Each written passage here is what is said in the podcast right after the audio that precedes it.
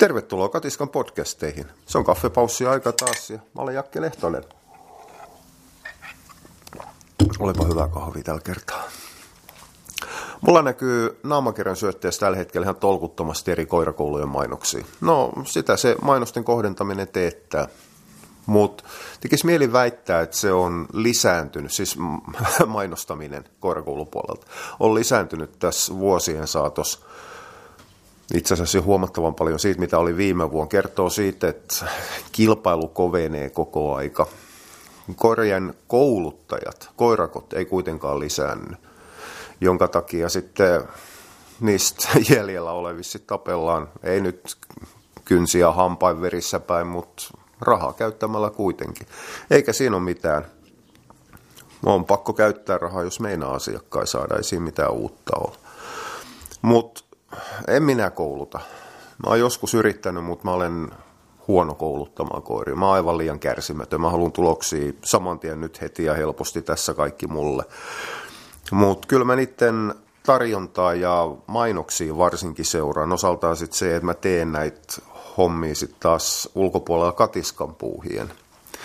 Ja, ja kyllähän siinä näkyy tällä hetkellä aika paljon se, että ollaan opittu koirankoulujen, koiran kouluttajien, koirakoulutus, miten se haluaa taivuttaakaan. Mainoksissa myös luomaan tarvetta. Eli enää ei riitä se, että tuut tekemään agility, niin pääset hallille hintaan näin ja näin paljon kymmenen korttia. Tai haluatko oppia peltojäljen, maksa näin ja näin paljon, niin opetetaan. Tuu kuuntelemaan luentoa, missä opetetaan, että miten koira seuraa mahdollisimman ruman näköisesti niin, että sitten saadaan tolkuttomasti pisteitä PK-puolella vaan se on mennyt enemmänkin käytöspuolelle. Ja en minä tiedä. Ilkeimmät on sanoneet mulle, että tämä painotuksen muuttuminen eräällä tapaa tavoitteellisesta opettamisesta hallinnan ja käytöstapojen opettamiseen johtuu siitä, että nykyiset koirakoulujen vetäjät ja koiran kouluttajat on keskittynyt niin vahvasti operanttiin koulutukseen, että ne ei osaa tehdä mitään muuta kuin käytöstä ja hallintaa ja siinäkin sitten vaan siinä tapauksessa kysymyksessä on hyvin myötäilevää eräällä tapaa peruskilttikoira. Kiltteys on terminä vähän huono tässä kohtaa. En mä tiedä, ei mulla ole kompetenssia arvioida sitä. Se saattaa johtua ihan siitäkin, että agility on ainoa koiraharrastus, mikä kasvaa. Kaikki muut hiipuu ja hiljenee koko ajan, jonka takia sitä kysyntää ei ole. Sen sijaan Suomesta, Suomen miljoonasta koirasta aika monella on jonkunnäköisiä käytösongelmia ja eikä siinä. Ohjaajat haluaa tehdä jotain muuta kuin tavoitteellista PK-harrastus, missä on pakko pukeutua siihen virka-asu, eli treeniliivit ja niin poispäin. Siis näkehän sen ulkoa päin, kuka tekee PK-puolta ja kuka ei. Mutta mut okei, siis tämä on pikkasen ilkeily, mutta kyllähän se vähän se mutti ja tämmötti menee. Ei siinä ole. Siis se on ihan jumalattoman hyvä, että ihmiset harrastaa. Mä en itse arvosta jotain noseworkia hirvittävän korkealla. Mä en ihan oikeasti taju sen määrättyä pointti, mutta älkää sekoittako tätä siihen. Mä olen yllyttänyt hirvittävän montaa koiraomistajaa, varsinkin määrättyjen ruoansulatusongelmaisten kanssa, mille täytyy keksiä jotain tekemistä, menemään nimenomaan noseworkiin. Ja se johtuu aika pitkään siitä, että koirat tykkää siitä puuhana, ja se on kohtuullisen eräällä tapaa helppo opettaa. Siihen on harrastuksena helppo tulla mukaan, paljon helpompaa kuin agility.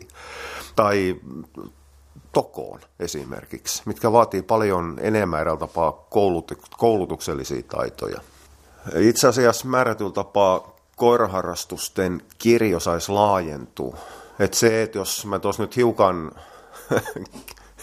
en pilkannu, no, mielellään suhtautukaa siihen semmoisena ystävällisenä vittuuluna. Siitä, että hallinta ja tollanen on koulutustarjonnassa lisääntynyt, niin itse asiassa sen pitäisi lisääntyä vielä enemmänkin. Eli kaikki kanttarellikurssit on ihan jumalattoman, siis kyllähän ne lisääntyy koko aika, mutta ei niihin, jostain syystä niihin ei panosteta sillä tapaa. Kadonneiden autoavaimien metsästys ja kaikkea tällaista. Toisaalta se ehkä omistajat on niin eräällä tapaa kehnolla pitkäjänteisyydellä varustettu, mikä minä olen tässä asiassa heittämään ensimmäistä kiveä. Mutta tämä saattaisi olla yksi syy, minkä takia esimerkiksi joku doboilu vetää saadaan puuhata koirien kanssa, mutta itse asiassa se ei vaadi sen enempää kuin mennä sinne ja sitten tehdään jotain ja hirvittävän hauskaa se tuntia sitten pois. Ja hyöty on sitten, no onhan se tietysti parempi, että koirat jotain tekee, mutta ihan aidosti, jos koira tarvitsee fyysistä treeniä, niin ei dopoilu ole se. Dopoilu ei myöskään ole palauttava, se on staattista rasitusta. Määrätyllä tapaa kropan hallintaa se opettaa. Eli älkää ymmärtäkö tätäkään taas väärin, että dopoilu olisi kategorisesti pielessä yhtä vähän kuin se, että tapojen ja hallinnan opettaminen olisi kategorisesti pielessä. Ei, sitä se ei tarkoita, vaan ne on yksi osa siitä, mitä koiran kanssa kannattaa ja monta kertaa kuuluukin tehdä. Se, että näitä koulutuksia palveluna myyvät pyrkii ylikorostamaan sitä, niin on se, mistä mä lähinnä kiukuttelen. Itse asiassa kun itse kannattaisi lyödä eräällä tapaa mennä se sanoo pillit samaan pussiin ja munat yhteen koriin. Mutta niiden kannattaisi tehdä enemmän yhteistyötä. Eli no jos nyt pidetään nämä mitä mä tässä nyt on naureskellut, pidetään ne niin kuin esimerkkeinä eräällä tapaa.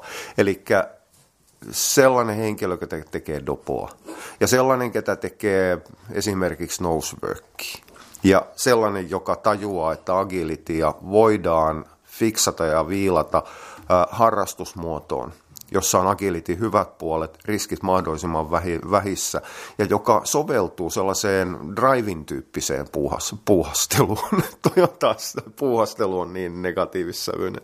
Mutta siis se ei ole tavoitteellista samalla tapaa. Eli ne ihmiset ei edes pyri kilpatasolle millään mittarilla. Ne saattaa siitä innostua ja siirtyä siihen. Mutta siis Tämä on se, mitä mä oon aina ihmetellyt. Hyvät koiran kouluttajat sanoo, että ei ole olemassa eräällä tapaa vääriä koulutustapoja. On hyviä ja huonoja kouluttajia. Hyvät kouluttajat tunnetaan siitä, että ne osaa käyttää luovasti kaikkia mahdollisia työkaluja. Olkaa luovia niiden koulutusten muuttamisen kanssa. Tottiksessa pystytään tekemään hirvittävän paljon, mutta nyt mä hiukan menen vielä enemmän heikoilijaille, koska nyt mä menen pois sit niinku ihan todellakin omalta mukavuusalueelta. Mutta tämä ehkä saattaa johtua taas siitä, että mitä mun syötteessä näkyy niin paljon. Ää, rallitoko on huomattavan vahvasti sääntösidonnainen laji. Tekisi mieli sanoa, että eräällä tapaa enemmän kuin mikään muu. Ja sääntöjä hiotaan, viilataan ehkä sen takia, että se on niin tuore ja itse asiassa koko toimintatapa perustuu yhden ihmisen päätöksiin aika, aika hemmetin pitkälle. Mutta muokatkaa rallitoko sellainen systeemi, joka ei ole niin pahuksen muotosidonnainen sen mukaan, että missä se hihna roikkuu siellä kaulassa ja otetaanko sitten taka-askel vinopotkulla, ettei mene pisteitä ja minkä näköiset sitten nämä kyltit on, missä kohtaa sitten koira heittää voltiin, leikkii kuollutta viatkongia tai sitten ottaa makuulle menopaikan. Ne, ketkä tekee rallitoko, niin tietää, mistä mä, mistä mä puhun. Eli tehkää siitä alusta semmoinen helpommin lähestyttävä. Sen jälkeen sitä viilataan sitten siihen muotomalliin sit sen jälkeen, kun ihminen haluaa ruveta tekemään sitä erätapaa kilpailutasolla. No joo, pitkä alustus siihen, että naamakirjan koirakoulumainokset työntää mun syötteeseen kaiken näköistä näkyviin. Tuli yhden koirakoulun juttu, juttu ruoka-annoksen käyttämisestä. Mä en laita tätä kuvaa näkyviin, koska tämä on merkattu koirakoulun nimillä, en ole ilmeisesti itse sen tehnyt, mutta teksti on. Ruoan tarjoaminen suoraan kupista on menetetty mahdollisuus kouluttamiseen, aktivointiin, suhteen vahvistamiseen, virikkeistämiseen. Siis toi on eräällä tapaa konsensusta tänä päivänä. Ja tämä on sellainen asia, missä mulla on ollut hirvittävä henkinen vastahanka koko aika, eikä se on muuttunut yhtään mihinkään. Ihan pelkästään sen takia, että ruoan kuuluu olla ruokaa. Ja se syödään ja koira käy ja kukkuu sen kanssa. Ja se, että ruokaa ruvetaan jakamaan, ruoka muuttuu joksikin muuksi kuin paketiksi energiaa ja ravintoaineita, niin on semmoinen erittäin vahva synkkä tie kaiken näköisiä ruokintaongelmia.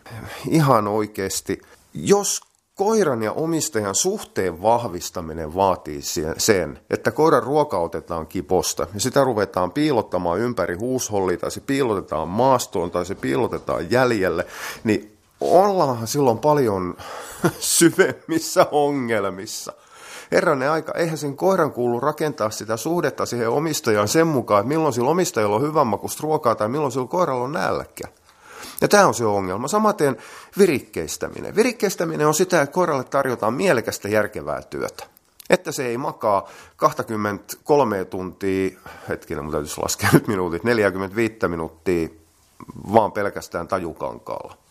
Vaan se on tajukankaalla pelkästään 21 tuntia esimerkiksi. Ja loppuajan se puuhaa joko ihmisen mukana tai ihmisen ohjauksessa. Ja siihen ei todellakaan käytetä ruokaa.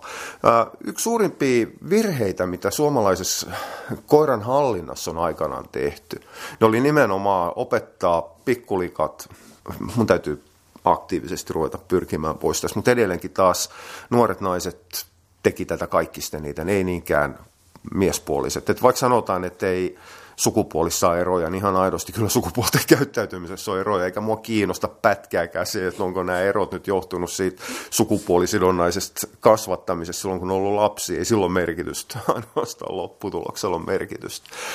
Eli että piilotetaan ruokaa ympäri huushollia, että koira on aktiivinen sen aikaa, kun omistaja on pois kotoa. Ei koiran kuulu olla aktiivinen silloin, kun omistaja on pois kotoa. Koiran kuuluu maata ja ihmetellä ja mielellään nukkuu. Nimittäin koiran kun ei kuulu olla aktiivinen niitä samoja tuntimääriä, mitä ihminen on hereillä. Koiran kuuluu nukkua suurimman osa ajasta tai torkkua. Ja sitten sen, jäl- sen aikaa, kun ollaan aktiivisia, niin silloin mennään satalasissa. Homma toimii näin. Ja se, että koira opetetaan puuhastelemaan, penkomaan huushollia, etsimään kaikkea mahdollista, niin sitten on lopputulos, niin kuin, mä en tiedä kuuluisiko tuo äskeinen rapina. Hiukan oli vuotinen russelineiti penkoo kaikki mahdolliset paikat löytääkseen jotain kivaa. Eli siinä opetetaan koira siihen, että sä saat mennä kirjahyllyyn. Ei se koira rakenna sitä puuhastelusrajaa sen mukaan, että mä saan mennä kirjahyllyyn tai mattoja alle silloin, kun siellä on ruokaa. Siinä opetetaan koira tekemään töitä koko aikaa. Ja pahin on se, että koira todellakin oppii siihen. Koirat on eräällä tapaa narkkarei. Ne on tapanarkkarei ja ne on puuhastelunarkkarei. Ja kun me opetetaan siihen, että sä oot aktiivinen koko aika, ne ei rentoudu, eikä ne osaa nollata sitä aivotoimintaa missään vaiheessa, jonka jälkeen häiriökäyttäytymisten määrä lisääntyy itse asiassa. Mutta tällä hetkellä tämä on vakiintunut jo samalla tapaa kuin BARF-aikanaan kun tarpeeksi paljon toistettiin määrättyä virheväittämää, ja sitten opetettiin vielä ihmisille, jotka ei tiennyt asiasta, että tämä asia on näin, niin sen jälkeen se muuttui todeksi. Ja itse asiassa tämän aktivoinnin puolella me ollaan hyvin pitkälle samassa asiassa. Koira aktivoidaan silloin, kun sen kanssa tehdään töitä. Eli koira aktivoidaan aina silloin, kun omistaja on mukana. Tavalla tai toisella. Se ei tarkoita sitä, että, että omistajan täytyy olla siinä koiran selän takana tai koiran rinnalla Yhtä vähän kuin se, että me ollaan mettällä, laitetaan nuori koira riistan perään, ei siellä ihminen juokse perässä, vaan silloin, silloinkin se toiminta tapahtuu sen mukaan, mitä, mitä, mitä ihminen haluaa. Kouluttamisessa makupalkat osalla koirista toimii. Riippuu huomattava paljon, että mikä sen koiran luonne on korvien väli, mikä sen käynnistää parhaiten, eli sitä käytetään, mikä parhaiten toimii. Ja tässä tulee taas se, tämä itse asiassa lähti naksuttelun myötä käsitys siitä, että ainoa toimiva palkka on ruoka. Okei, silloin mm, näitä hommia, temppukoulutusta ja muuta tehtiin koirien kanssa ja tehdään edelleen, milloin pikkasen kehno vietti voima, milloin pikkasen kehno vire. Ja ruoka saattaa olla itse asiassa ainoa, mikä niitä kiinnostaa. Mutta kyllä mä oon törmännyt ihan tolkuttoman monta kertaa tilanteisiin, missä koira itse asiassa toimisi pallo tai patukka paljon paremmin kuin ruoka. Mutta kun mitään muuta ei osata enää käyttää kuin ruokaa. Edes omistaja itse, eli käytetään eräällä tapaa lainausmerkeissä laumaviettiä.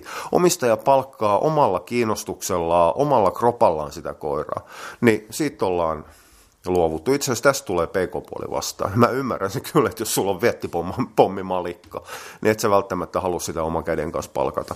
No okei, toi oli turhaa pottuilua malien suuntaan malitreenarit ei ole näissä piireissä, mihin, mihin, mihin tämäkin koirakoulu suuntaa, niin ei ole missään vaiheessa missään tekemisissä eikä, eikä koskaan. Eli en mä sanoisi, että ruoan tarjoaminen suoraan kupista on menetetty mahdollisuus oikeastaan mihinkään muuhun kuin normaaliin terveeseen ruokintaan. Samassa tekstissä mainittiin, että liikakiloja ei kerry. Mä en ihan tarkkaan ymmärrä, että miten tämä johtopäätös on tehty. Tarkoittaako se nyt sitä, että kun käytetään ruokaa palkkana ja puuhana, ei ruokana, niin silloin tulee annettu itse asiassa vähemmän ruokaa kuin mitä sinne ruokakippuun laitettaisiin. Jos tämä oli ajattelutapa, niin se on hirvittävän huolestuttava, koska siinä on itse asiassa aliruokinnan mahdollisuus on todella paha. Samaten se, että kun, siis olenhan minäkin sanonut, varsinkin lihavien koirien kanssa, kokonaisruoasta otetaan makupalkkojen määrä pois. Eli ruoan täytyy laskea saman verran. Mutta siinä on taka se, että namit on todellakin vain nameja. Ihan samalla tapaa kuin ihmisellä. Ei ole tarkoitus se, että vedetään tikkari tai suffeli tai sipsejä vattan täydeltä, niin ne korvaa ruokaa. Vaan se, että ne on se ruoan päälle. Mutta tämä, että ruoan tarjoaminen suoraan kupista on menetetty mahdollisuus, milloin millekin halu tulla asialle. Niin siinähän ollaan tilanteessa, jossa ruokaa ei enää käytetä ruokana kuin enintään määrätty osa. Ja jos me siinä vaiheessa ruvetaan miettimään palkkaa, mitä tahansa, pois siitä ruokamäärästä, niin meidän täytyy huolehtia silloin, että se palkka on sitä ruokaa. Ja okei, kuivamuonilta onnistuu, mutta ihan oikeasti, hei, aika harvalla koiralla kuivamuona on semmoinen työinto ja, ja, ja halua kasvattava palkka, semmoinen, minkä, koiran, minkä eteen koira on valmis huutamaan, jee, jee, mä teen, mä heitän volti, että sä annat sen mulle. Eli kyllähän siinä mennään näihin, no maksaa ei enää saa käytetty, kun kuivattu maksaa ei saa enää mistään. Kulutus on vissiin niin paljon pienentynyt, tai sitten maksa menee johonkin muualle, en tiedä. Mutta siellä käytetään silloin milloin mitäkin makkaraa tai nakkia tai jotain muuta, jotka ei ole ruokaa. Eli se, että jos niiden määrä vähennetään ruoasta, niin silloin puhutaan pelkästä kaloreista. Mitäs me tehdään suojaravintoaineiden kanssa? Siinä vaiheessa ruvetaan ihmettelemään, että saadaanko me nyt ihan varmasti kaiken. No luoja, kiitos kuivamuona koirilla. Tämä ei ole hirvittävä ongelma, koska kuivamuona tarjoaa riittävästi. No, raakaruokkio voi tulla ongelma. Mutta laittakaa ruoka siihen asemaan, mikä ruoan kuuluu olla. Eli ruoka syödään ruokakiposta. Sen kanssa ei leikitä. Yhtä vähän kuin mitä ihmiset leikkii ruoan kanssa. Okei, ihmisten ja koirien vertaaminen on täysin tolkuttoman idioottimaista. Mutta mut, koiran kuuluu keskittyä syömiseen, syödä se ruokansa silloin, kun se ruoka on. Se, että koiraa haastetaan esimerkiksi leikkimään, tekemään töitä ennen kuin se saa sen ruokas, on toinen juttu. Mutta ei sitä tehdä niin kuin monessa systeemissä. Me voidaan ottaa siihen, no vinteillä tätä on tehty, otetaan siihen vieheharjoittelu, koska nälkäisellä koiralla viettivire on korkeampi, jolloin ne myös mielellään jahtaa liikkuvaa. Ei täys, täydellä vattaalla olla vieheessä kiinnostuneita. Ratagreyhoundeilla tämä useimmiten ei ole mikään ongelma, koska niiden viettivoima ammuttuu ylitte, ylitte jalostukselle, eli ne ajaa ihan se ja samaan, niin saa olla jalat poikki, ne ajaa silti. Mutta mut monilla muilla niin se viettivoima ei ole ihan niin vahva, koska niitä ei ole jalostettu siihen muovipussin jahtaamiseen, jossa ihan aidosti pelkkä liike aiheuttaa sen vietin päälle paukahtamisen, vaan ne tarvitsee jonkun, no mielellään hiukan enemmän ristaa, ristalta näyttävän kiihokkeen siihen mukaan. Niin niiden kohdalla nimenomaan työ tehdään aina nälkäisenä. Itse asiassa tämä työ tehdään aina nälkäisenä, pätee ihan kaikille, ihan joka paikassa. Ei, siis ei ole sellaista duunia, ei harrastusta eikä mitään muutakaan, mihin mennään täydellä vattalla tai edes ilman nälkää, vaan se nälkä täytyy aina olla mukaan. Eli voidaan me vetää viehettä, pyörittää siimon perässä rättiin ja sen jälkeen, kun koira on taistelu riittävästi, saalis pääsee karkuun, koira herää siihen, nyt se lähti, jonka jälkeen lyödään kippu eteen. Eli otetaan se niin kuin tapaa saalistuksen kautta. Ihan samalla tapaa me voidaan ottaa se ruokakippo jäljen kautta tai muuta, mutta edelleenkin silloin annetaan se ruoka. Sitä ruokaa ei pilkota pitkin päivää, eikä sitä ruokaa pilkota edes tunnin koulutussessioon. Että se annetaan kolmes, viides, kuudes tai kymmenesosassa. toki tähän on poikkeuksessa niin kuin ihan kaikkeen muuhunkin. Silloin kun nuorta koiraa opetetaan jäljelle, silloin mennään pidempi pätkä, koirasta riippuen viikko, kuukausi, kaksi kuukautta, niin että se koira syö pelkästään siellä jäljellä. Mutta se on vain pelkästään semmoinen määrätty vaihe. Se ei ole mikään sellainen asia, mitä jatketaan ihan, ihan, ihan tolkuttoman kauan. Tuossa alustuksessa tekstissä todettiin myös, että että, että kaikki koirat eivät tietenkään välttämättä syö muuten kuin ruokakupista, varsinkin jos siihen on totuttu. Hyvin usein kuitenkin, jos koira syö kupista, se voi oppia syömään myös muilla tavoilla, kunhan tehtävistä tekee sillä aluksi tarpeeksi helppoja. anteeksi, että mä sanon tämän näin, mutta onko tässä niin mietitty yhtään, mitä tähän on kirjoitettu? Eli meillä on normaalisti syövä koira. Niin se on niin kuin jotenkin semmoinen ongelma, mikä täytyy korjata, että me saadaan se koira pois siitä syömisestä, ettei se syö sitä kippoa. Että me saadaan väkisin tehty siitä ruoasta jonkunnäköinen puuhasteluaihe. Minkä ihme takia? Siis mikä, kaikella mitä tehdään, niin pitää olla joku funktio, joku merkitys. Mikä tämä merkitys on? Mehän voidaan aktivoida se koira tekemään töitä Juman kautta millä tahansa muullakin palkalla tai tavoitteella, eikä ruualla. Ei, en, mä en kykene tajuamaan, mutta ei se koiran koulutuksessa on niin paljon muitakin asioita, mistä mä, mitä mä en pysty tajuamaan. Mm, jos tämä herättää ajatuksia, niin, niin, niin tota, tämän jutun kommentointi, tämän podcastin kommentointi on auki. Se on itse asiassa kaikista järkevin paikka alkaa keskustelemaan samaa mieltä eri mieltä, mutta se, että jos sinne kirjoitetaan vaan pelkästään VMP, niin sehän lähtee sieltä sitten niin nopeasti bittitaivaaseen, ettei mitään määrä. Muut, mutta hiukan jotain järkeäkin siihen kirjoittamiseen saa käyttää, eli kommentoitukaa asialla asiaan, vaikka et olisikaan samaa mieltä. Se on itse asiassa paljon parempi paikka kuin joku katiskan naamaryhmä, jossa siis totta kai ihmeessä sielläkin saa ja täytyy keskustella, mutta silloin se keskustelu häviää aina. Sen sijaan noi kommentit on sellaisia, että ne pysyy niidenkin nähtävillä, kotka, ket, kotka, ketkä, jotka tulee myöhemminkin ihmettelemään. Oja, mutta hei, mä lähden muihin töihin. Kiitti tästä. Palataan myöhemmin muissa aiheissa. Moi moi!